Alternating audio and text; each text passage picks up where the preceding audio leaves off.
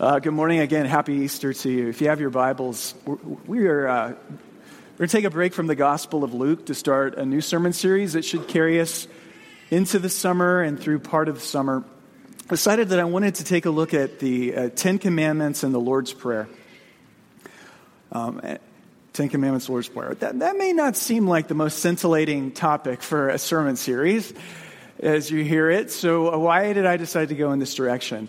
Well, a couple of reasons. First, uh, historically, you, you, may know this, the church has placed the Ten Commandments and the Lord's Prayer at the center of its teaching ministry. I mean, pretty much all of the catechisms that have been constructed down throughout church history are, are based on three things Apostles' Creed, Lord's Prayer, Ten Commandments. Uh, so, historically, when Christians were asking the question, how do we teach the Bible to our children? Uh, how, what do new Christians need to know about Christianity? Their answers almost always included an emphasis on uh, the Ten Commandments. Uh, you, you may, oftentimes we use in our worship service the Heidelberg Catechism. The Heidelberg Catechism is broken up into 52 Sundays.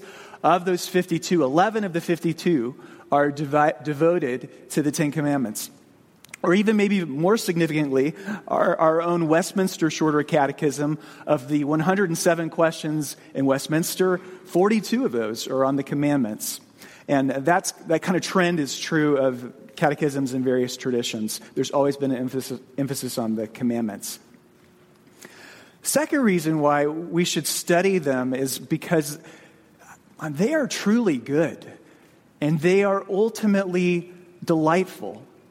I mean, isn't that what the psalmist says? At very beginning of the Psalter, Psalm 1, verse 2. Oh, how I love your law. They, they are, your law is a delight to me. Um, I'm a man who delights in the law of the Lord. You say, who delights in rules and, and uh, uh, you know, commandments? Well, the psalmist does. Uh, he understands. And this is one of the things we have to get across to our children. The commandments are not just rules, they're not just laws. They are, as I have printed there in the uh, bulletin, they're pathways of joy. The thou shalls and thou shall not nots of the Bible are not just laws, they are pathways to joy and uh, stability. C.S. Lewis used the illustration. Uh, he, when he was talking about the commandments, he said, if, you, if you're on a hike and you decide to take a shortcut as you're out and about, and your shortcut leads you into a miry bog.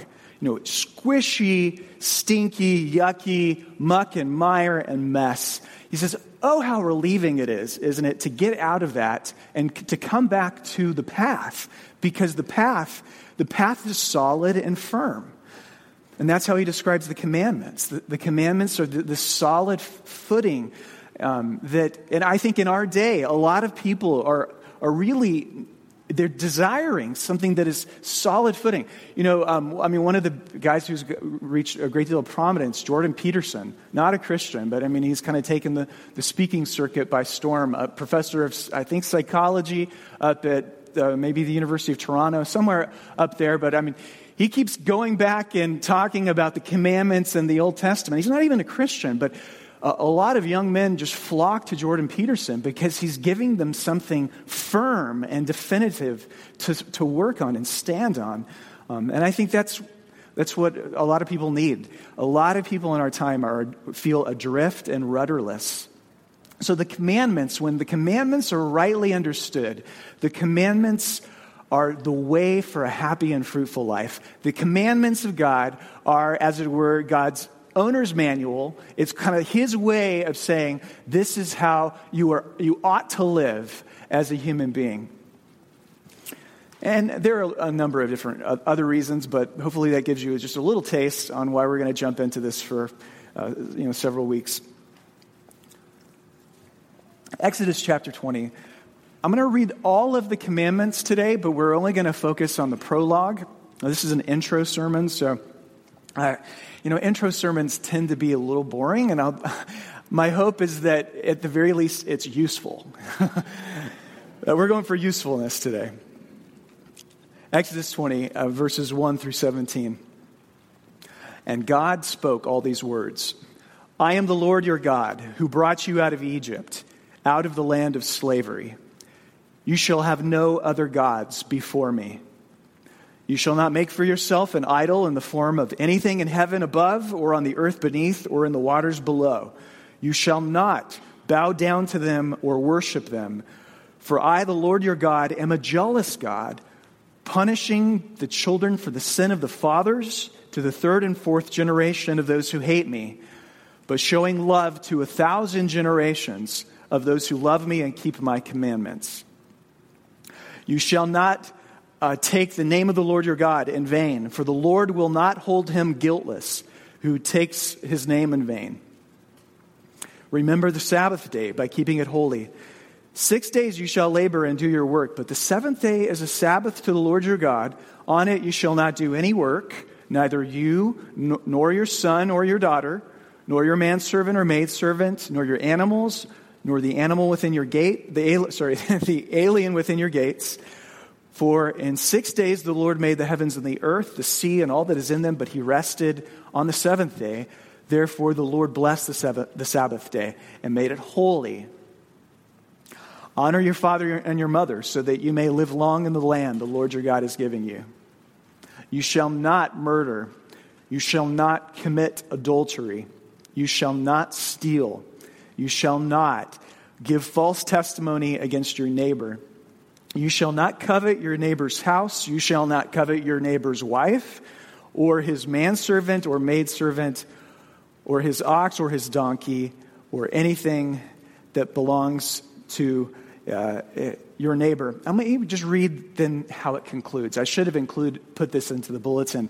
When the people saw the thunder and the lightning and heard the trumpet and saw the mountain in smoke, they trembled with fear. They stayed at a distance and they said to Moses, Speak to us yourself and we will listen, but do not have God to speak to us or we will die. Thanks be to God for his word. Amen. How many laws are there in the United States of America? you, you may guess the answer. The answer is nobody knows. Nobody knows. Uh, Kevin DeYoung, who recently came out with a book on the Ten Commandments, so you'll probably hear Kevin DeYoung quoted a few times uh, during the course of this sermon series.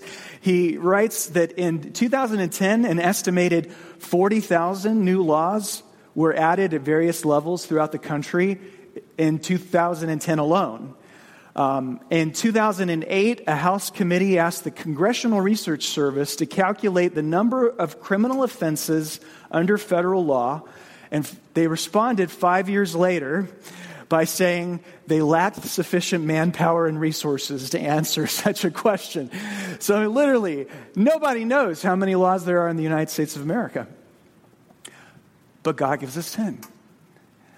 See, Exodus 20, verses 1 and 2, introduces you know, one of the most famous sections in the Bible, and actually one of the most important pieces of religious literature in the history of the world, the Ten Commandments. And yet, oddly enough, and you may not even you may not know this, but oddly enough, nowhere in the Bible are they called the Ten Commandments. Did you know that? The way that the Bible refers to them, uh, three times it refers to them as the ten words. And uh, there's maybe several different reasons for that. You know, in Hebrew, the Hebrew, the Hebrew idiom for word can mean an, a complete English sentence, or in this case, multiple English sentences. So, I mean, that, they would have understood that. But it's almost as if God is trying to, He's like, I want to distill, I want to boil down everything that is most important to you, and I will do it for you in 10 words not in like this infinite number of red tape and you know uh, civil code et cetera et cetera like the united states of america but 10 words. I'm going to summarize it. Uh, 10 things that you must keep straight. If only it were, it were that easy right? I would say that among Bible believing Christians, there are, are a couple of, of stances or orientations we have toward the Ten Commandments. For some, uh, I, I used to be one of these Christians. I didn't, I didn't even know the Ten Commandments for the first uh, 15 years of my Christian life. I was never taught them because I was told that they're really not for us. The Ten Commandments, oh, that's the Old Testament. That's Moses. It's all tied up in Israel and the Mosaic covenant. That was then. None of it applies to us anymore. Anybody ever heard of or grew up with that kind of perspective? I guess, well, not many of us. A few of us did. That was our attitude. That was then sort of this is now. Now that Jesus has come, all of that has been kind of abrogated. One perspective. Well, the other kind of very other end of the spectrum, the entirely opposite approach, is you have a lot of Christians today who say what we really need is for America to get back to the Ten Commandments. That's what we need today. Go, we need to restore the Ten Commandments to its proper place in American life. Uh, maybe we will erect a monument to the Ten Commandments outside of a courthouse as a way to show the Judeo Christian underpinnings of our legal system. Um, ever heard of that perspective? Yeah, a lot of us have. And in fact, w- wasn't it about 10 years ago there was a, a Ten Commandments fight here in Boise on a Ten Commandments monument in one of the parks? What park was that? At Julia Davis Park. And it, there was a big brouhaha. Um, that's a, a very prominent perspective. How has our branch of the church, our you know, tiny little Reformed Presbyterian branch of the church, how have we regarded historically the Ten Commandments? Um, well, what we have tended to do ever since John Calvin wrote his uh, Christian um, Institutes of Religion, 1536, Josh I know you're visiting today. I promise I never mention Calvin, but you happen to be here on the Sunday that I mentioned Calvin, uh, totally playing up to the Presbyterian Reformed stereotype.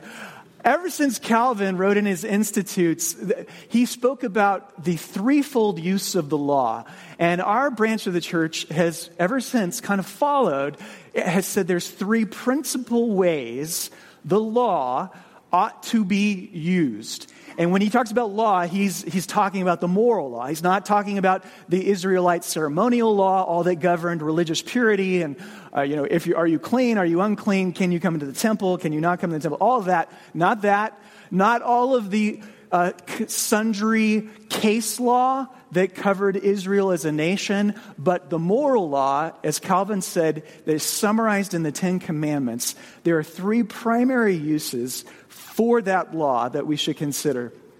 And so I didn't know a better way to preach the sermon, an intro sermon, but to go over that three, threefold uh, use of the law. So that's what we're going to do today. First, the first use of the law, Calvin would say,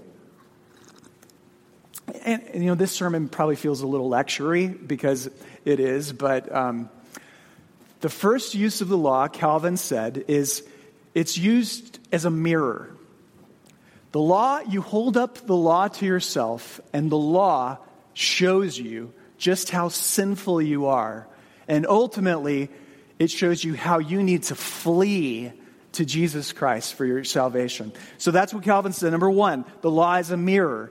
It, reflects to us the holy character of God, the character of the lawgiver. It mirrors to us the perfect righteousness of God, and then when we look into that mirror and see that reflection, uh, we see ourselves and, and we are supposed to say, Oh my God, what a mess I am. Oh my God, what a sinner I am. Please, Lord, please have mercy upon me. You know, it's a diagnostic tool that convicts us of our sin. I think I told you this story before. Terribly, terribly sad story uh, that took place back in, I think it was about 2010, maybe. Steven Curtis Chapman, uh, one of the most popular figures in the Christian music industry, living in Nashville. Well, he and his wife had three biological children, and they felt like the Lord, they thought the Lord was calling them to adopt more children. So they adopted three children from China. And uh, their 17 year old son one day was driving home in the family SUV, and as he was pulling into the driveway, uh, one of the, the Chinese daughters, I think she was aged four, she was so excited to see that her older brother had just come home. She ran out to greet him, and, um, and he hit her. He struck her with the SUV in the family driveway. And, uh, and it turned out it was a, a you know, fate, she was fatally wounded, and she's lying there. I mean, which had to be, I mean, could anything be more horrific as a parent than to run out to the screams and to the cries? I can't imagine anything worse. Well, in, in, in the middle of all of that chaos, Steven Chris Chapman, he, he runs out, he finds his daughter, he picks her up into his arms, he gathers her, he puts her into the car. He pulls out and he's headed off to the hospital, of course, to take her to be cared for. But before he did so, do you remember this? Before he did so, he rolls down the window and he looks at his son and he says, Will Franklin, your father loves you uh, he, I love you. And he responds to him with, um, you know, Will, Will Franklin was his middle name. Uh, he responds with this just tremendous outpouring of, of mercy. Like, I wish I could be that father, don't you? Like, in, in the moments of the greatest panic of your life and the greatest sorrow in your life, to have the presence of mind to look at your son and respond to him with such tender compassion and mercy. It was exactly what the son needed to hear at that moment. Okay, the first use of the law doesn't respond that way. It does not respond that way. Uh, and uh, the first use of the law, if I could put it this way, is like the police officers arriving on the scene and they start interrogating you. You know, how many beers did you have before? Were you talking on your cell phone? Were you paying attention? What were you, you doing? And they start pointing the finger and accusing, and they start putting up the, the yellow tape and creating the crime scene. Um, that is the first use of the law. And that is how, in my opinion, much of the law functions in the Old Testament. So it's very significant that I read to you, uh, what, 18 and 19 at the end of this, because when the people receive the law, it's, in, it's this fire and, and fury and smoke and thunder, and everybody is terrified because it's the, like the law is pointing at you as you're a murderer. And what do the people say at that moment? They said, they come to Moses and they say, Moses, we don't want that to ever happen again please, whatever, whatever happens, don't let God talk to us again. Um, you speak to us, not God speak to us. Because the law in its first use is, um, maybe I'll put it this way it's like math. It is like math. It is cold. It is it is since, since cold and calculating. It does not care about your feelings. The law does not care about your feelings. The law does not care about quote unquote extenuating circumstances. The, the, it is not math graded on a curve. it is straight and hard and cold and convicting in its first use. Uh, I'm not saying that God in the Old Testament is, by the way, uh, never that kind and merciful Father. He is. But what I am saying is, I think many times God and his use of the law in the Old Testament is that first use. So, uh, going back to our Westminster Shorter Catechism, it says oh, one of the questions is what is the summary of the Ten Commandments? How do you boil the Ten Commandments down? The Ten Commandments boils down God's moral law. Is there a way that we could boil it down any further? And the answer that it gives is yes. The sum of the Ten Commandments is to do what? Love the Lord your God with all your heart, all your soul, all your mind, all your strength, and love your neighbor as yourself. Well, about 20 questions later in the Westminster Catechism, it asks a follow up question, and that is Is any person able perfectly to keep the commandments of God? Can anybody keep them? And the answer is no. No mere man no mere man, since the fall, is able in this life perfectly to keep the commandments of God, but does daily break them in thought, word, and deed. Well, Calvin would say, hold up the law as a mirror, and you see daily, I am a lawbreaker. Um, take something as simple as love, love your neighbor as yourself. Doesn't even say that you're to love your neighbor more than yourself. Just love your neighbor as much as you love yourself. Does any of does anybody do that? Nobody does that. Nobody even comes close to that. Like, I mean, imagine, imagine our community if I pursued your needs and your best interests with the same level, level of vigor that I pursue my own. like, nobody does that. Nobody even, the asymptote, you don't even get close to that asymptote. uh, nobody does that. A pastor I know, um, he was telling a story. He was sitting down with a parishioner. Uh, they were having coffee together.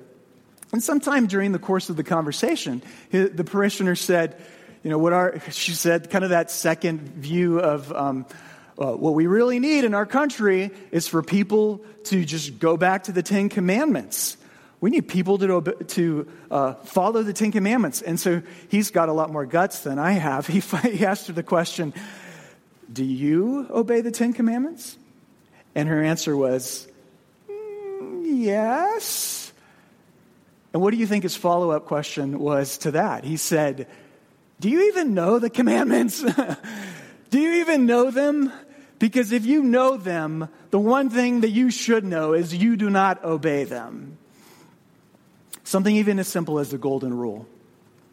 Uh, one other thing I want to say about the first use of the law, and it's something that Paul focuses on in, in the book of Romans. He talks about how there is inside of every one of us this evil power that when we read a sign that says, do not enter, or when we come across a piece of a wet pavement that says, stay off, there is this urge that rises up inside of us to do what? To you know, put our th- thumbprint into that wet pavement, maybe carve our initials into it, or hop the chain link fence. He says, as soon as you give a human being a, a law, there is this power and, and urge, primeval urge inside of us to break it. And what does he call that primeval urge? He calls that the power of sin.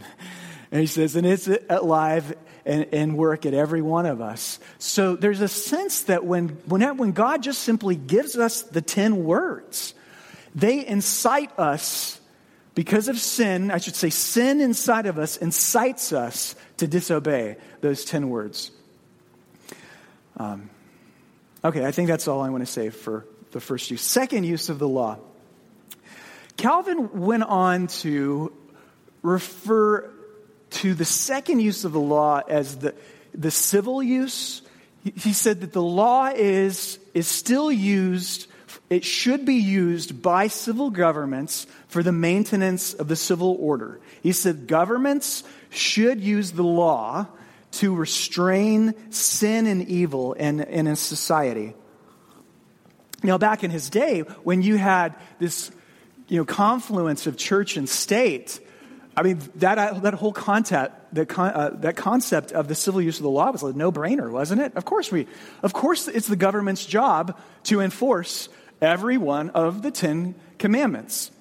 Which meant, let's take medieval Europe, where Calvin was living at the time.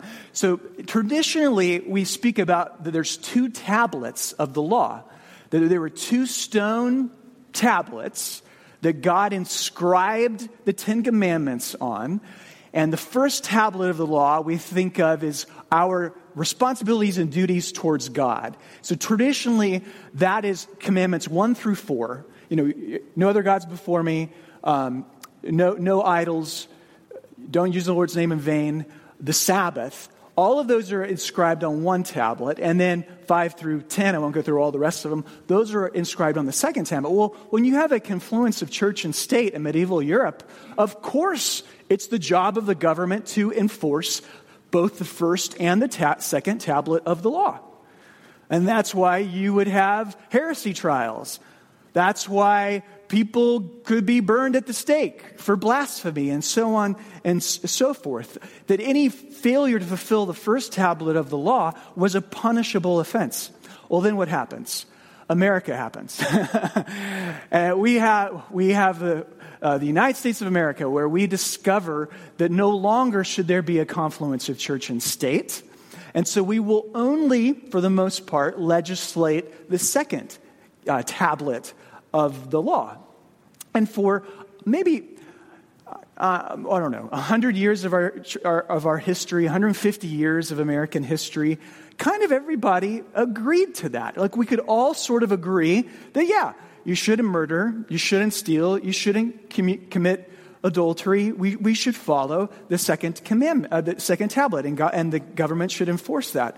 Um, so when people say today, well, we should bring back the Ten Commandments, they're kind of they're saying, let's go back to that earlier way of doing things. The difficulty in doing so is when you dig a little deeper, you realize legislating even the second tablet of the law is very, very difficult. For instance, how do you legislate covetousness? How do you write a law that says, I'm not going to covet my neighbor's donkey? Um, I mean, isn't like isn't all of marketing today isn't the whole point of marketing to basically get you to covet an iphone that you don't presently possess or mercedes-benz etc um, i mean what would, how would we legislate say the 10th commandment? What, is the government going to hook us all up to heart rate monitors and determine when you know our hearts are palpitating uh, uh, in, in, a certain way? Um, it's very difficult isn't it? The fifth commandment honor your father and your mother. Well, that's a good idea, but do we really want the government enacting criminal charges for a man who uses a curse word against his father in a public fight? Or, last example would be the seventh commandment Thou shalt not commit adultery. I think every one of us would agree that no fault divorce has been a disaster for the family. No, no fault divorce laws have completely decimated the American family as we know it. But can any of us imagine going back to a time where if you divorce your spouse, you're going to be punished by the state? It's, it's, very, isn't it's very hard to e- either imagine that or to turn back the tide of history to, to do that.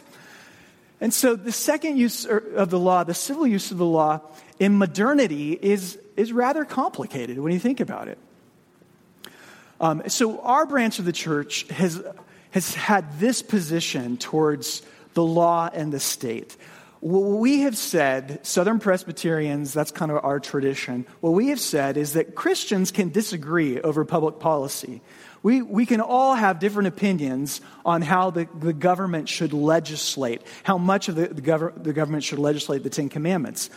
But the church as an institution, as a whole, should not be in the business of telling the government how she should uh, legislate or how she should do her political so- solutions. So, uh, our Presbyterian forefathers would have pointed to the New Testament for support on this. They would note that it, in the first century in the Roman Empire, there were a, gr- a great many number of grave social ills that the church could have spoken out against. Um, they could have said something uh, in the New Testament about the Colosseum and uh, they, gladiators and, I mean, a whole host of different things. But you go to the test, New Testament, none of that's there. What, what the church does as an institution is tell its people to, Romans 13, be good citizens. 1 Timothy 2, pray for the emperor. 1 Thessalonians 4, honor the emperor. First Peter, oh, that's sorry, First Peter 2, uh, Thessalonians 4, live quietly. And that's the role of the church, is, is to speak to you as the individual citizens and tell you those things. And then you go out into the world and you advocate for, for political solutions as, as your Christian conscience you know, declares for you to do. Does that make sense? And that has been, that's been our history. Uh, on the whole, I agree with that. Where it gets a little tricky is, um, I mean, if the church says nothing, like say, take the church in Germany pre World War II. If the church never says anything to the German government, doesn't it feel like the church has kind of sold out? Or you take what was true of our church, the Jim Crow South. If the church never says anything about segregation and we hardly ever say anything to our people about that, if we're completely quiet on all social issues, um, that, that, doesn't seem quite right, does it? And so, yeah, all of that to say, I think it is, it's challenging, it's, it's confusing. one more thing I want to say about the second use of the law before moving to the third is oftentimes it is connected with what we call natural law. You may have heard people refer to the natural law before. And what they mean by that phrase is simply that the essence of the Ten Commandments is written upon every human heart. Every human conscience has inscribed on it industry, honesty, purity, love, fidelity. All human beings have an innate knowledge of their basic moral obligations. Like everybody knows murder is wrong. And oftentimes when we talk about natural law, it's like let's find common ground with other people where we can all agree upon we look inside, look at your conscience, isn't this wrong? And we, we try to move forward on that common ground. Well, what's one of the problems with that in 21st century America today? Like now, now we really don't agree on natural law. Like we really don't we really don't agree that murder is is wrong or this is murder. I mean, if I read I'm probably going to get in trouble, but if I making this maybe seem too political, but if I read the court case right, the Kansas Supreme Court just came out and said that the right to an abortion is a fundamental human right. It is a fundamental and inviolable human right to be able to do that. Well, man, we've gone, we've moved a whole. What, what has happened is as our, as our country's moral conscience has shifted, it becomes ever so difficult to find common ground on matters of natural law. And, and that's why we are fighting over some of these uh, very increasingly difficult things. Um, so, the third use of the law, which Calvin said the third use is the primary use of the law, and it's the Christian use of the law, and it's the use of the law we're going to largely focus on throughout the whole sermon series. And the money quote that I got from Kevin DeYoung uh, on his book on the Ten Commandments, he says, Look, the Ten Commandments are not just, they are not instructions on how to get out of Egypt. No, they are rules for a free people to stay free. The Ten Commandments are not a way to get you out of Egypt. When did they receive the commandments? After they had already been let out of Egypt. You know, some people grow, grew up with a Christianity that says God has rules, I need to follow those rules, and if I follow those rules, God will accept me. But that is not how the Ten Commandments were even originally given to the children of Israel. It was God led them out of their bondage. And as a free people, he says to them, Here's how I want you to live so that you live truly free. When you're saved, free, and forgiven, here's a new way I want you to live. And so, in the same way, the law is given to a saved people, to us, to help us to do what we already want to do after we've been saved, which is to love God and to love our neighbor. If you want to know how to love God and love your neighbor, the, the law, the Ten Commandments, is a summary for how to do that. Most importantly, for us as Christians, we see the law fulfilled by Jesus Christ. I mean, Jesus was the only man who kept all the Ten Commandments. He was the only man who did these completely. And we see in Christ what it's like to live out the commandments in their fullness. And I think that profoundly changes the way that we then see the commandments. And I'm hoping that over the course of the sermon series, I'll be able to bring that out. Let me conclude with a story Alec Motyer was one of the uh, most prominent Old Testament scholars of the 21st century. He was an Anglican. He's got a great commentary on the book of Isaiah. Well, Tim Keller, I think he was speaking at Alec Motyer's funeral back in 2016, and he told a story of uh, being a kid who was right in between his undergraduate studies and going off to seminary. And he went, he was living in Pennsylvania. He drove over to the Ligonier Study Center that R.C. Sproul started in the middle of Pennsylvania to hear this British guy talk about the Old Testament. And he said, uh, This lecture that Alan Motyer gave just completely changed the way that I looked at the Bible. And he said, This, as a fairly new Christian, I have to admit, I found the Old Testament to be kind of confusing and off putting. Uh, I will, but I will always remember Motyer's answer to a question about the relationship of the Old Testament and Israel to the church. After pointing out something that, uh, along the lines of there are some discontinuities, he insisted that we are all one people of God.